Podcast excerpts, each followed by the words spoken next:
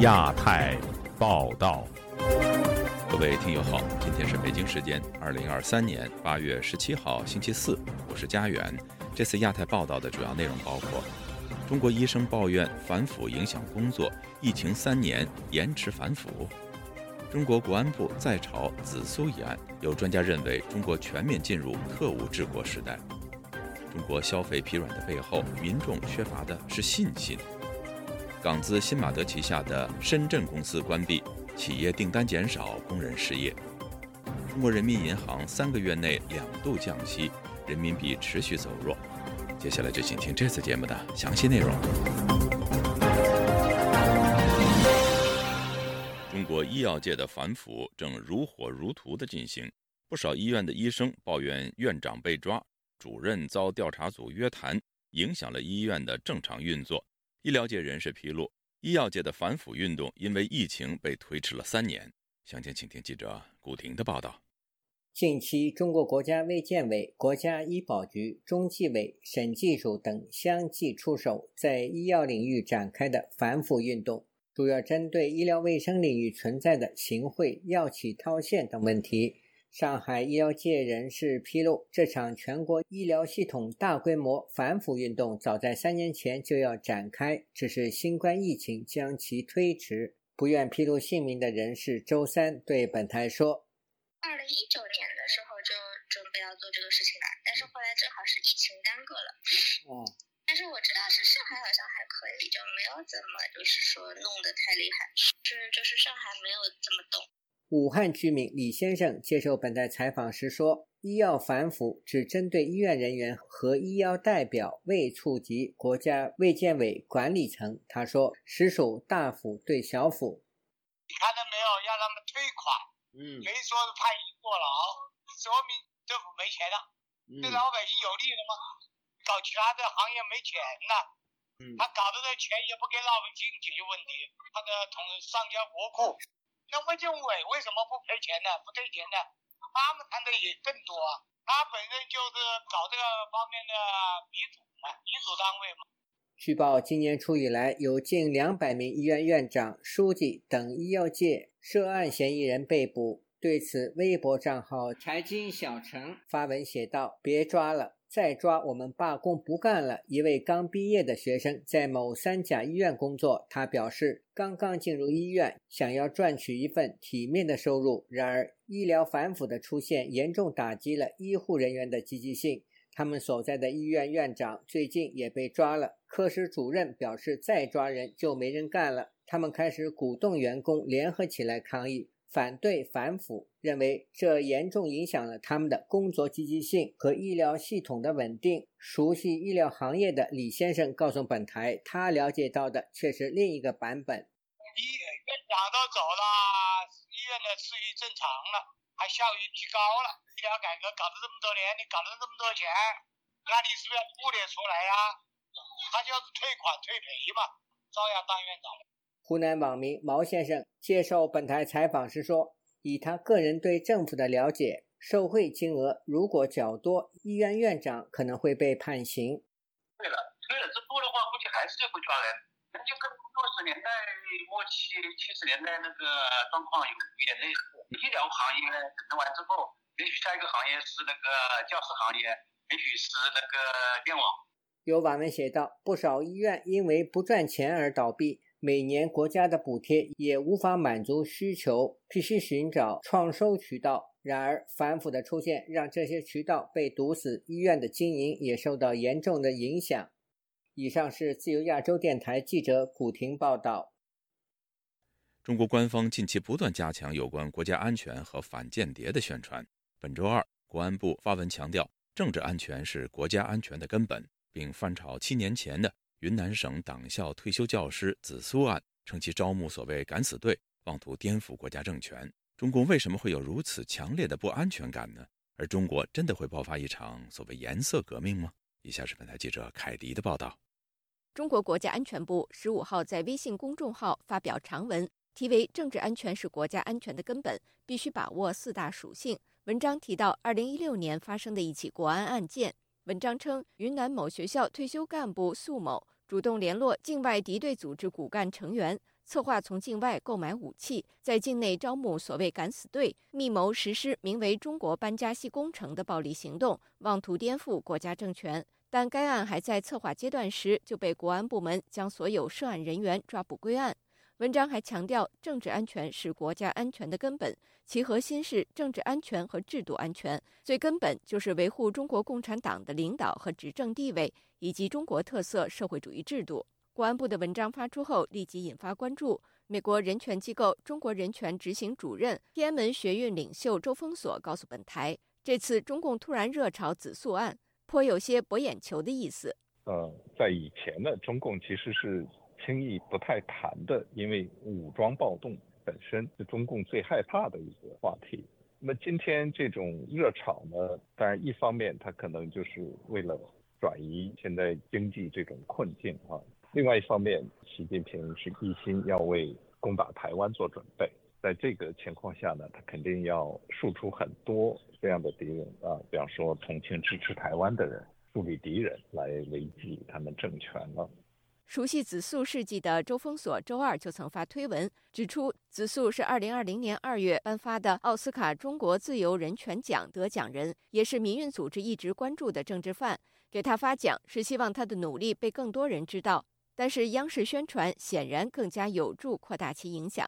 周峰锁还告诉本台，目前中共四面楚歌，经济疲弱。此前一天，中国已宣布不再公布国内年轻人失业率。一个很有影响的投资界的人，他说：“这个中共要完蛋了，因为这个青年失业率历来是革命的征兆，呃，而且国内的反应也的确是，我们看到有陈胜吴广了，好像给很多人指出了一条路。”中国近期持续强化反间谍及国安宣传。毕业于西南政法大学刑侦专业，目前在纽约做律师的高光俊告诉本台：“中共二十大后进入中央政治局的有三个都是职业警察。”其中包括前国安部部长陈文清以及公安部长王小红，而他们都是掌握中共刀把子的人。这个信号实际上很明确，中国就是要，呃，特务治国、亲治治国了。一方面就是在海外，他会大量的使用特务、间谍、情报机构，呃，情报机构的力量会不断的增加、不断的这个发展。那另外一个方面，在国内你也看到，就是国内会大规模的抓这个间谍，现在全民到处都是说你要提供间谍。高光俊指出，另一趋势就是中共还会不断的利用反间谍及国家安全为名义打压中国有反抗意识的异议人士，紫素也可能就是这种情况。以上是自由亚洲电台记者凯迪华盛顿报道。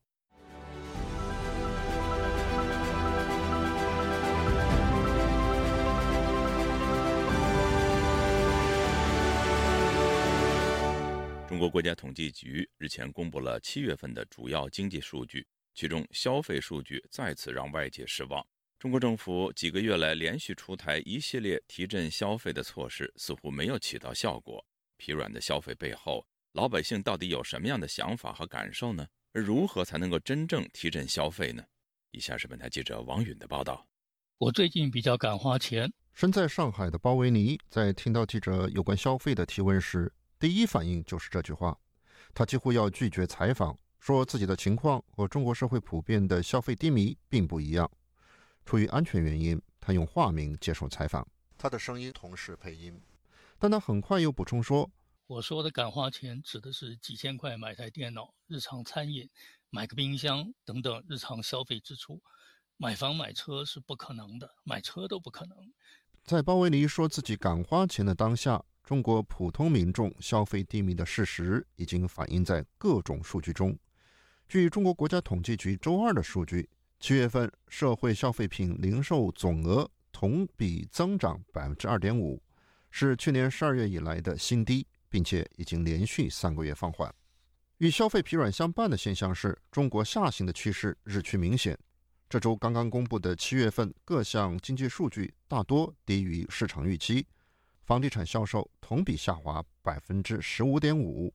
基础建设投资同比增速从之前的百分之十一点七放缓到百分之五点三，这些数字都延续了今年以来经济收缩的趋势。中国政府也对消费下滑的严峻问题不再讳言，接连出台了一些刺激消费的措施。尤其是七月底，中国国务院发展与改革委员会发出了关于恢复和扩大消费的措施，意在推动消费的复苏。但外界对此的反应比较冷淡。身在山东的林先生说：“我看到政策里有一个持续推广线下无理由退货、本地购物异地退、先行垫付急速退，这一点我是感受到好处了的。但是意义不大。从总体金额来看，应用人群比较少，呃，还是一些对互联网了解的中青年城市居民。经济学家们对刺激消费也给出了很多的建议。有人说要直接发钱给老百姓。”但财经评论人士蔡胜坤说：“直接发钱给老百姓，他们很多人会把钱存起来，可能未必是很好的方式。更好的方式是发消费券，消费券呢只能限定在今年下半年之内要花出去，而花出去呢就是指定的购买这些呢日常生活啊所需的这样的一些商品，这样的话就会呢呃拉动很大的呃一部分消费，就保持啊啊 GDP 的这么一个增长。”但他认为最关键的问题还是人们的信心，这必须从政治上解决。就是人们对未来呀不知道的该走向何方，这是最大的一个不确定性的因素。哎，这也是今天呢，就是说人们不敢消费或者不敢投资的一个主要的原因。自习近平上台以来，过去十年，中国政府在经济层面的很多做法，让民众和外界屡屡感到不安。蔡胜坤分析说：“他是不断的在折腾，几乎每一个行业。”都遭受了哎一遍又一遍的碾压，是不是？那现在就是即使还没有受到碾压的，嗯，我相信呢，他也会呢心灰意冷，是不是？因为谁也不知道什么时候哎，哎，这个那这个这个铁锤啊砸到自己头上。他强调，中共高层应该对目前的经济形势提高警惕，如果不及时出台有利于民众消费、恢复信心的实质措施，光喊口号已经没有太多意义。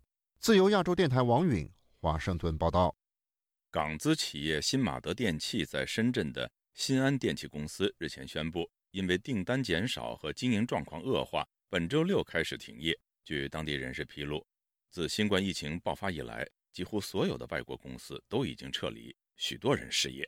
请听记者古婷的报道：港资新安电器有限公司本周二在一份告全体同仁书中写道。企业因股东会决议决定提前解散。根据《劳动合同法》第四十四条第五款，用人单位决定提前解散的相关规定，书面通知大家。公司按照《劳动法》第四十六条、四十七条规定，支付相应的经济补偿金。计算截止日期为八月十八日，届时所有员工的劳动合同将依法终止。在提及公司结业理由时，告知书表示，在全球经济萎缩、订单减少的情况下，公司经历了全球疫情影响，加上经营情况进一步恶化，提前解散实属无奈之举。深圳龙岗居民陈立新接受本台采访时说：“疫情后，当地不少企业停工，甚至关闭，对居民的生存影响很大。影响很大。我所知道的一个朋友开了个酒厂。”也开了一二十年了，这边都关掉了，有好多工厂啊，没办法了，拖垮了，好多特别是外资更更惨的。在深圳、龙岗、宝安等地生活近三十多年的陈立新说，他从未见过如此大规模的企业倒闭，还说许多外来务工人员撤离广东。现在能够在生活得下来的，基本上就在公司里是做高管的，基本上现在很多的打工的这些。失业率很高的，很惨的。公开资料显示，新安电器深圳有限公司于1985年成立，属香港新马德电器集团在广东的一家子公司，主要生产咖啡壶、开罐机、啤酒机、搅拌机、按摩器、空气清新机等家电产品。深圳新安电器。曾获宝安区政府区劳动局授予加工贸易出口百强、劳动管理先进企业以及诚信 AAA 企业等荣誉。东莞商人朱先生对本台说：“广东曾经是中国改革开放时期带动全国经济发展的火车头，但是没想到数十年后落得如此下场。”他感叹地说：“共产党搞经济，经济垮掉了，你光靠你的内需。”普通大众又没钱，高管拿几千万、上亿的年薪，普通人民嘛，十几万的年薪有什么用啊？也现在不敢生孩子，那你养不起啊。对，医疗也不免费，教育高中你都得自费呀。据介绍，新马德电器集团是一家规模完善的大型港资企业，在业界一直富有盛名。在深圳、清远等地有三个生产基地，曾经聘用两万多名员工，不过仍然难以承受订单减少、环境进一步恶化造成的压力。自由亚洲电台记者古婷报道。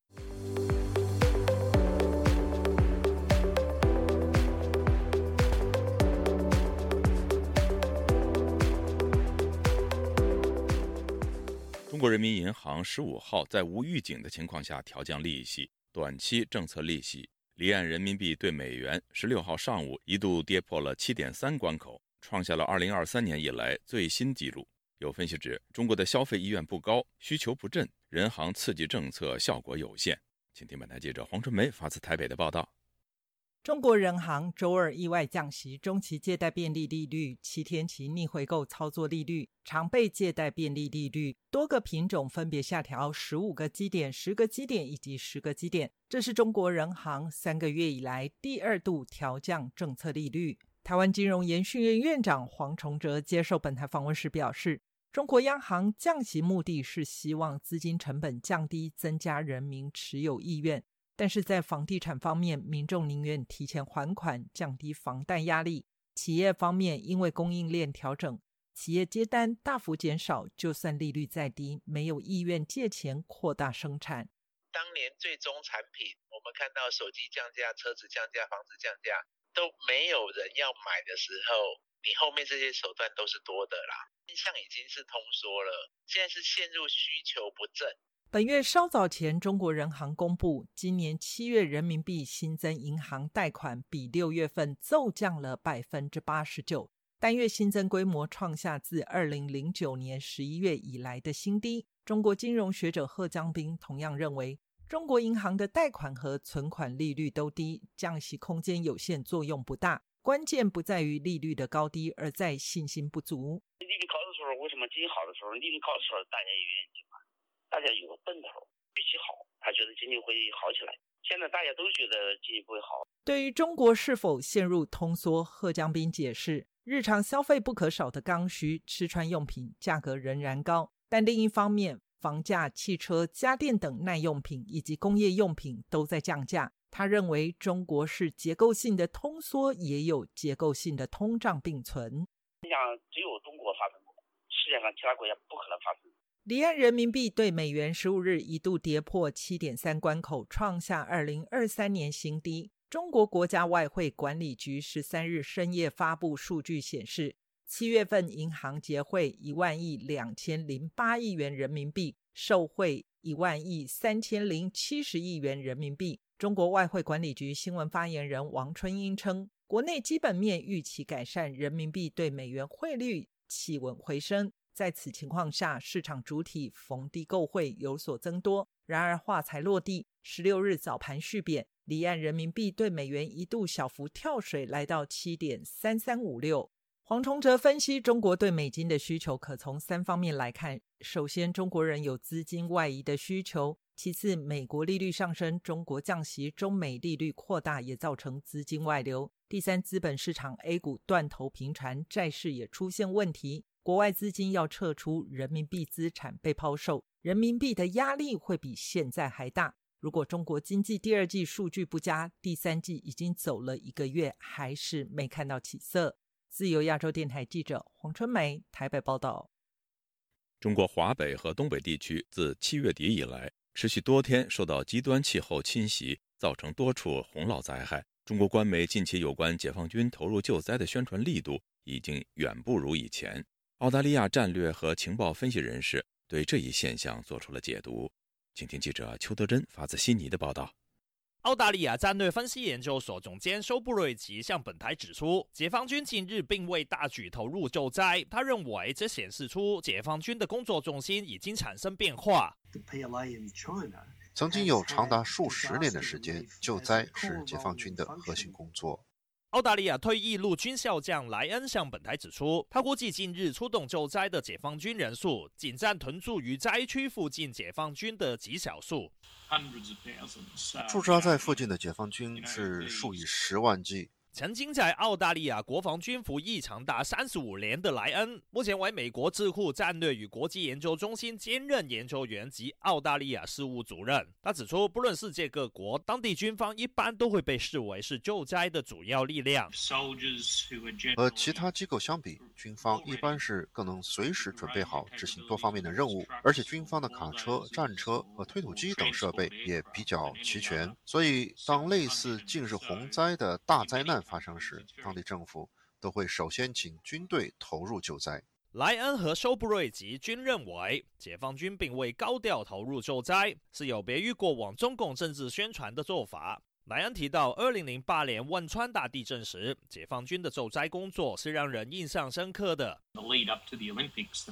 当年北京奥运举行前的大地震，解放军在救灾工作中就扮演着非常重大的角色。肖布瑞吉指出，过去中国发生洪灾时，解放军往往会被官方媒体当成是中共力量展现的象征。解放军会被当成是中共对抗洪水和关怀灾民的化身，会配合大规模的媒体宣传，强调解放军是救灾的主要力量。解放军过往也会动员大批的人力和物力投入救灾，但解放军近日却保持低调，前后形成了强烈的对比。莱恩认为，解放军可能是正专注于准备战争，所以让消防机构、民兵和武警来主导救灾工作。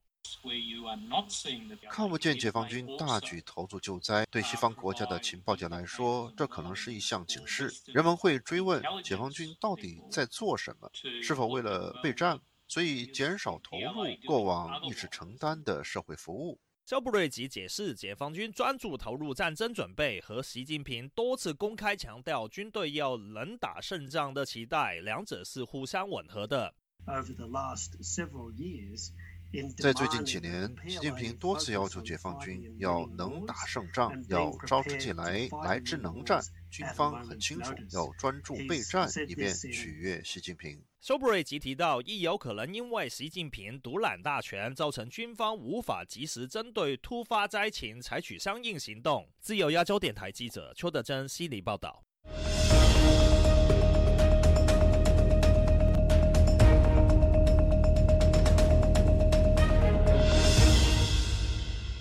香港在实施国安法后，每年有数以万计甚至十万计的港人移民离开，但港府最新公布的人口数据却显示，一年间有超过十七万的人口移入香港，不仅止住了香港人口连续三年下跌的情况，移入人口更创下二十年新高。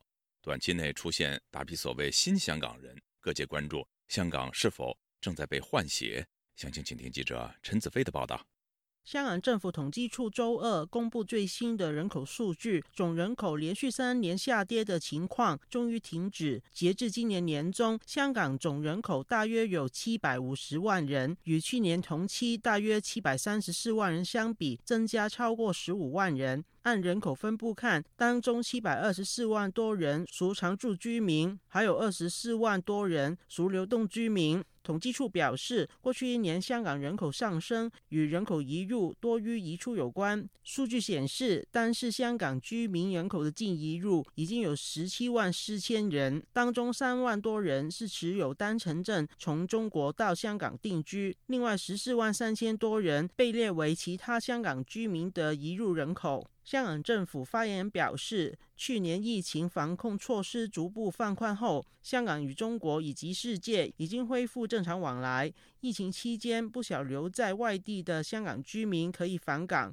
同时也有在中国和海外的人士透过各种计划申请移居香港，使今年上半年已录得大量居民移入香港的状况。根据统计处过去五年公布的中期人口数据，自二零二零年开始，香港的总人口已经出现负增长。这次港府新公布的人口数据能否说明已经出现移民回流的情况呢？社会学者钟建华表示，近年移居海外的港人主要是不满香港的改变和局势，到英国后回流的人数相当小。按现有的数据分析，十四万多其他香港居民的移入人口，相信大部分是八九十年代移居美加的港人回港养老，还有相当一部分是在过去一年港府多项抢人才计划的申请人。经过三年封关抗疫啦。国内好多人寻求海外生活出路。经过三年封关抗疫的经历，中国内地很多人想寻求到海外生活，实属正常。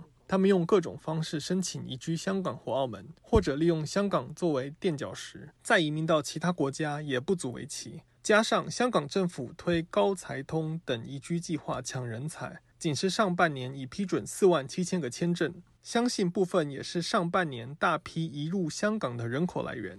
时事评论员双普形容，一年间香港移入的人口增加十七万，违反常态，足以证明北京和港府借用不同的计划，把大量中国殖民移到香港，是类似新疆和西藏等边陲地区的管理手法，透过人口换血，达到对社会的严密管控。中共用人口洗版的方式，故意把一些人挪到香港来，不是为了经济的目的，而是为了统治的需要。殖民的政策、人口换血的政策，让拒共、反共、抗共的人士呢，完全把他洗刷刷。最后就是让香港变得跟新疆跟西藏一样，完全贴贴服服，能够达成香港不再有可能恢复到像以前一样。这个就是中共的目的。双普表示，近半年移民离开的港人，可能还保留在常住和流动人口之内，为香港总人口增添水分，降低继续有大批港人移民离开的印象。就亚洲电台记者陈子飞报道。台湾的副总统赖清德十五号出席巴拉圭共和国新任总统潘尼亚的就职典礼，随后他在与媒体查叙时向对岸喊话。表示过境美国已行之有年，不应该成为中国文攻武赫的借口。以下是本台记者黄春梅发自台北的报道。巴拉圭总统潘尼亚在就职演说中将以地缘政治视野建立联盟及合作，寻求和平的协议。他还以兄弟之邦形容与中华民国台湾非仅盟友的关系。巴拉圭是台湾十三个邦交国之一。赖清德对媒体表示，他分别与巴拉圭前后任总统会晤。双方也都再次表达深化两国邦谊的方向。对于中国在他出访前发动一连串的文攻武赫，赖清德表示，这一次他是以蔡英文总统特使身份赴巴拉圭祝贺，身份是副总统。这个美国政府公开讲，就是说副总统或是总统过境美国，这是行之有年。那么中国其实不必把过境。啊，作为文攻武赫的借口。媒体提问是否会继续延揽蔡英文国安团队，赖清德说：“培养国防外交团队不易。以美国政府为例，拜登总统以前也是奥巴马总统团队，奥巴马团队像是布林肯、坎贝尔，现在也在拜登政府团队。我现在是蔡英文总统国安外交的团队嘛，所以未来我如果有机会领导国家，那势必。”那蔡总统目前的国安团队，那也会是我的国安团队。自由亚洲电台记者黄春梅台北报道。听众朋友，接下来我们再关注几条其他方面的消息。根据世界卫生组织发布的最新猴痘疫情报告，过去一年半，中国猴痘病例增加了百分之一百四十。在中国社区传播的持续推动下，西太平洋地区的猴痘病例显著增加。世界卫生组织的报告还说。中国病例的人口特征与全球疫情相似，病例均为成年男性，主要是男同性恋者。就在美中双边关系紧张之际，美国波音公司十六号任命中国出生的柳青担任该公司的中国业务总裁。据《华尔街日报》报道，柳青的任命将于九月开始。原中国部总裁谢丽佳在波音服务了三十四年后，于今年七月宣布退休。出生在辽宁省的柳青，拥有超过二十年在华外企高管工作的经验。此前，他担任过福特公司大中华区副董事长，以及在戴姆勒克莱斯勒担任过多项职务。听众朋友，这次第二台报道播送完了，谢谢收听，再会。